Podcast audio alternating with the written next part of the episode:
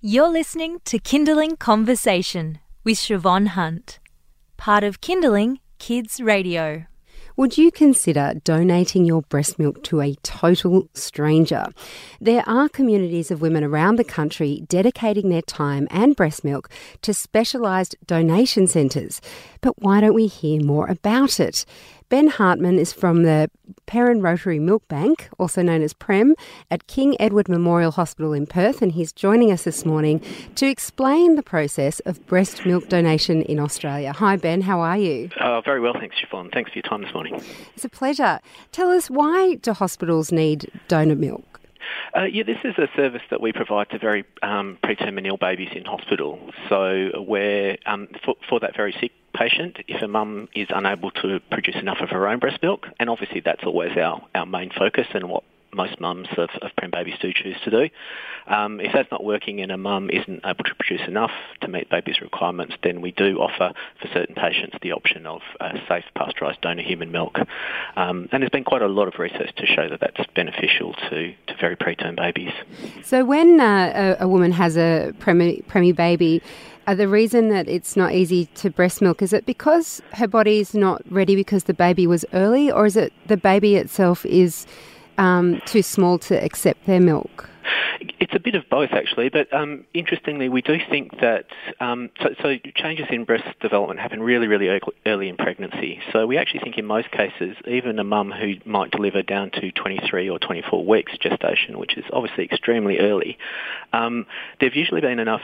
Uh, we, we, think that there's been enough changes in the um, mammary gland to really support lactation, even in those extreme gestations. I guess a very preterm baby, although they can suck and swallow and breathe, they don't have the coordination to do all the three of those at the same time. So for those mums who have a very extreme prem, um, uh, these babies will be tube fed. And ideally, we like to use mum's own milk. It supports the best nutrition for a baby and also has all those immune components that can prevent infection. And that's obviously critical for a very preterm baby. Um, but but um, I guess in the absence of a baby being able to breastfeed at the breast, then these um, mums will have to initiate and sustain lactation for anywhere up to a couple of months just using a breast pump. And obviously, that can cause a lot of problems in terms of um, maintaining a breast milk supply. So, if we get back to the, the donor milk banks that are in uh, is, that's in your hospital, yeah, yeah. Um, how wide, widely available are they? I mean, do most hospitals have them? Around the world, I mean, there's been a really long history. So the first milk banks were established in the early 1900s, and obviously wet nursing has had an extremely long history, almost as long as human civilization, really. Um, uh, the the process in hospitals sort of developed in the early 1900s, but around the world, um, things took a bit of a downturn in the mid 80s when HIV was identified in breast milk. So there were a lot of concerns about transmission of HIV through um, breastfeeding. Um, so most, even at our hospital, we actually had a milk bank up until the mid 1980s, uh, but we closed down. And in Australia, we just stopped milk banking completely in the hospital environment. Um, I think you know we've got two separate public health issues here. Probably There's certainly milk sharing in the community and wet nursing in general. Um, that certainly um, takes place and continues to take place. Um, but really, the milk bank is very much focused on that preterm hospitalised baby, and there's been quite a bit of evidence to show that this is a, a way that we can improve health outcomes of preterm babies. Um, it helps us improve breastfeeding outcomes, so mums have better success feeding their own babies if we supplement with a bit of donor milk, um, and um, and we reduce the cost of healthcare by providing donor milk as opposed to formula. So it makes a lot of sense in the hospital environment.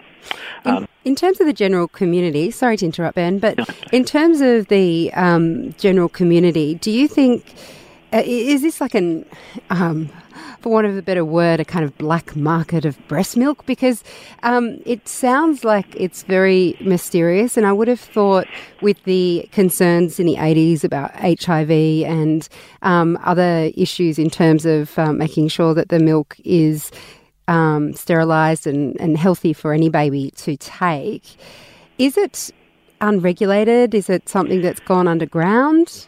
Um, yeah, I, I, guess the informal sharing again is, is, something that's been happening for a long time. So, um, but interestingly, even you know, wet nursing when it first there, there, are ancient texts back to the first century AD that describe the um, qualities that you want in a wet nurse. Um, so, so we're aware of the safety and the importance of safety, even sharing milk back in early times.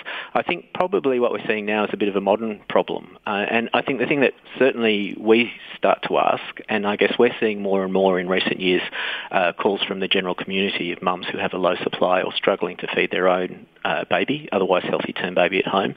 Um, we see those mums um, coming to the milk bank a lot more frequently and seeing if they can purchase milk off us. And at this stage, our service is only provided to preterm babies, where we know there's a, a, a, a very huge benefit, and um, we also have quite a big demand in that population. So we, we certainly have the resources to meet preterm needs, but probably not in the general community. So I think we'd, we'd like to really ask the question a little bit more about why so many women uh, are really finding it difficult to breastfeed their babies. We've got really great initiation of breastfeeding rates in Australia, upwards of 90% across the country. Um, you know, World Health Organization would like to see us exclusively breastfeeding babies out to six months of age, and in Australia, only about 15% of women make that goal. So I think the question we need to ask is what's going on there? Are we, do we have the right support for mums in breastfeeding? And there's a lot of, you know, that's a very complex question. Um, I think we need to offer probably a lot more support in terms of breastfeeding in that sort of situation.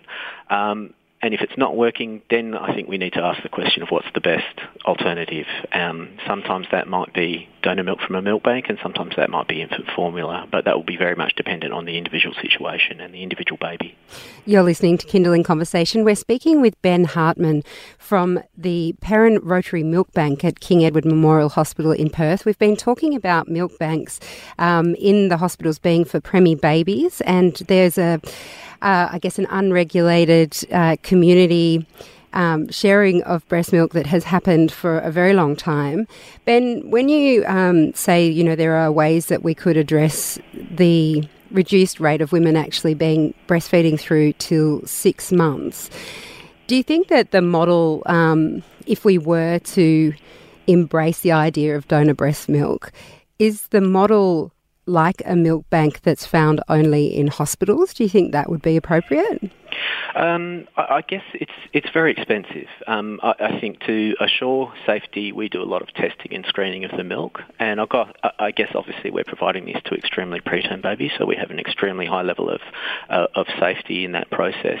Uh, we estimate that a litre of donor milk, as it comes as it leaves our, our service is going to cost in order of about three hundred um, dollars.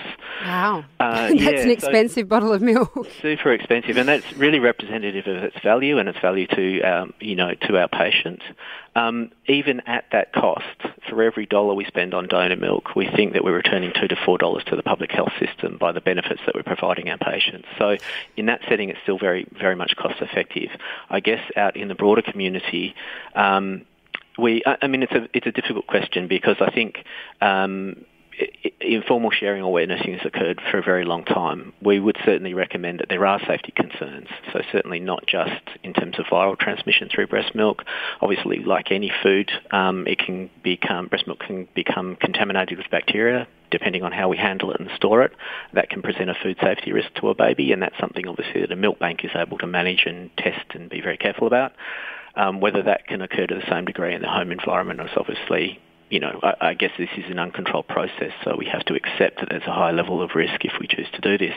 Can I just uh, ask, Ben, when you say um, you were talking just then about the the value that you've managed to work out for a litre of breast milk in your milk banks? Yeah.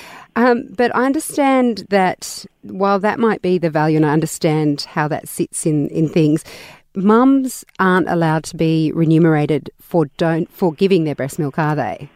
Uh, in our service, no, no. We, we do run this as a sort of altruistic model, and that has been largely the way milk bank has been practiced around the world. So in most situations, mums donate excess milk for free, and uh, and we provide it at no cost to patients. Um, there's a couple of reasons for that. I guess we rely very much on um, uh, you know, getting clear and accurate information from our donor throughout the screening process. So we don't really want to provide incentives for um, for parents to possibly not disclose information that would mean they could not donate. Um, I don't think that's such a big issue probably, but it's something we're concerned about.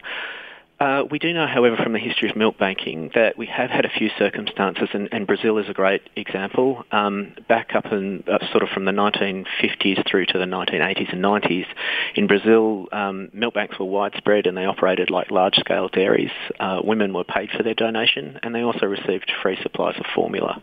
And I guess what happened there is that poor women in favelas in Brazil would, would sell their own breast milk and formula feed their babies um, because it was a way to make make an income. And we're starting to see that model resurfacing. So we are seeing some commercial banks that have been established. Um, there was recently a group from the US, a company, a private company that set up a milk bank in Cambodia. Um, they paid Cambodian women for their breast milk and shipped it back into neonatal intensive care units in the US. And that wow. was really concerning. So uh, UNICEF in, in um, Cambodia came out quite strongly against that process, and that's now been shut down.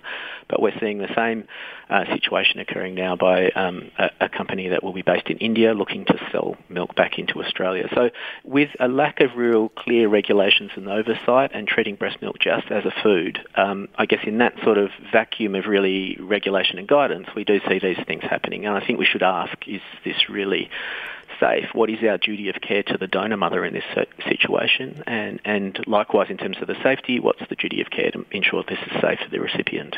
It seems really surprising to me. I mean, the, what you just mentioned there is is the latest news, I guess, that's, that's kind of provoked this story for us. But the international company from India that's been granted permission by the Department of Agriculture to export breast milk to us here in Australia um, is would that breast milk be going to preemies and hospitals, or is that going out into that unregulated market?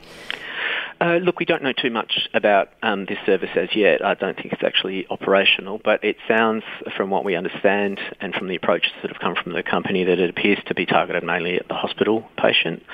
Um, and at this stage, we don't have any clear evidence that women in India will be paid for their donation but it certainly is very clear that there's no regulation of this process in India. So um, here we, I mean, I guess the scenario that we see now, and given that, that human milk in Australia is considered to be a food and regulated by food standards rather than the TGA or any other body, um, we would really be relying on the company completely to, to ensure that the process is safe. There will be no oversight in, in India and not necessarily any oversight in Australia about the safety of, of any sort of screening of donors in this process.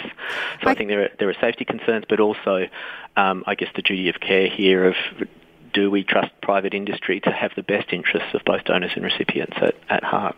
And I guess um, the reason why this company has been given the permission is the demand in Australia that we can't meet with our own well, mums. I kind of argue that point because we've, I mean, we've had a milk bank here in for 12 years in WA, and we're never really short of donors. So we now use about 1,200 litres a year, just collected from our local Perth mums. Um, and again, no payment, no no cost to the recipient. Um, we're rarely short of donors. We usually get more offers of donation than we need, so we regularly are turning away mums who offer generous donations. So we certainly early on, this is a new process, and you know it took the community a while to get on board with it. But we do have a lot of mums out there with an oversupply. They know the value of, of what they're producing, and I guess the opportunity to help um, parents who are going through the very difficult situation of having a preterm baby is something a lot of mums really, really value. So we've actually found that this is a service that makes a lot of sense. We can do it in this model of, of this altruistic model. Um, we fund it, we're government funded, um, and it's a service that actually reduces the cost of, of, of healthcare for our patients and delivers better outcomes and, and potentially prevents death of some of our most vulnerable patients. So in a way, I'd say maybe we don't need commercial commercialisation of this service. So, if someone was listening and they have excess breast milk, is there any one place they can go to get more information on where they might donate in their local area? Uh, there, I mean, we the milk bank here in Perth was the first in the country. We do, we have seen some other um, uh, hospital-based milk banks um, establish themselves around the country. So there's uh, certainly um, there's one in Victoria, um, there is one in New South Wales, and uh, one in Brisbane now.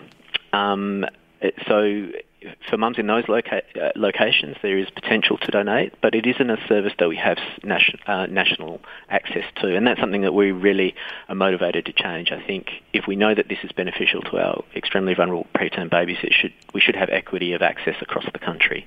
So we've been working very hard to support these projects uh, around the world, and we actually do a lot of work around the world now, and we are seeing commercial milk banks established in India now, but uh, for years now, we've been doing a lot of work in the not-for-profit banks in India. So there's a huge demand for donor milk within India, and we do a lot of work with those groups to, to make sure that um, we can establish a low-cost and safe model of milk banking within India to support their own their own vulnerable babies.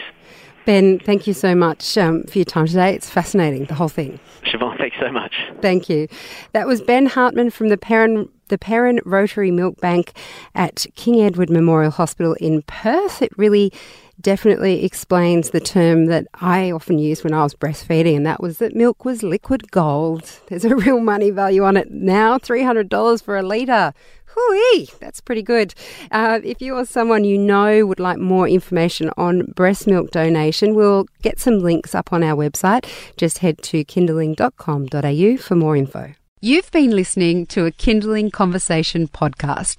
We'd like to reach as many parents as possible, and you can help us by giving us a review wherever you downloaded this episode. It means that more people can find us. I'm Siobhan Hunt. See you next time.